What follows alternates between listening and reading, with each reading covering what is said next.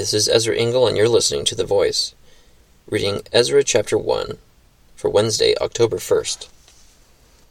In the first year of Cyrus, king of Persia, in order to fulfill the word of the Lord spoken by Jeremiah, the Lord moved the heart of Cyrus, king of Persia, to make a proclamation throughout his realm and to put it in writing. This is what Cyrus, king of Persia, says The Lord, the God of heaven, has given me all the kingdoms of the earth and he has appointed me to build a temple for him at Jerusalem in Judah. Any one of his people among you, may his God be with him, and let him go up to Jerusalem in Judah, and build the temple of the Lord, the God of Israel, the God who is in Jerusalem. And the people of any place where survivors may now be living are to provide him with silver and gold, with goods and livestock, and with free will offerings for the temple of God in Jerusalem. Then the family heads of Judah and Benjamin and the priests and Levites, everyone whose heart God had moved, prepared to go up and build the house of the Lord in Jerusalem.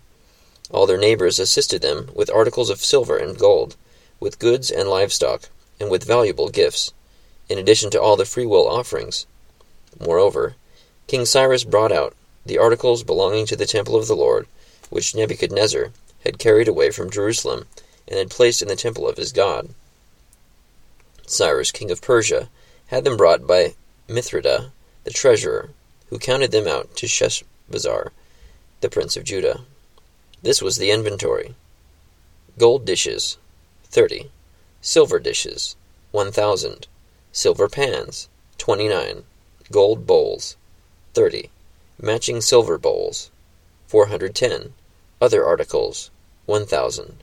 In all, there were five thousand four hundred articles of gold, and of silver, Sheshbazzar brought all these along when the exiles came up from Babylon to Jerusalem. Ezra chapter 1.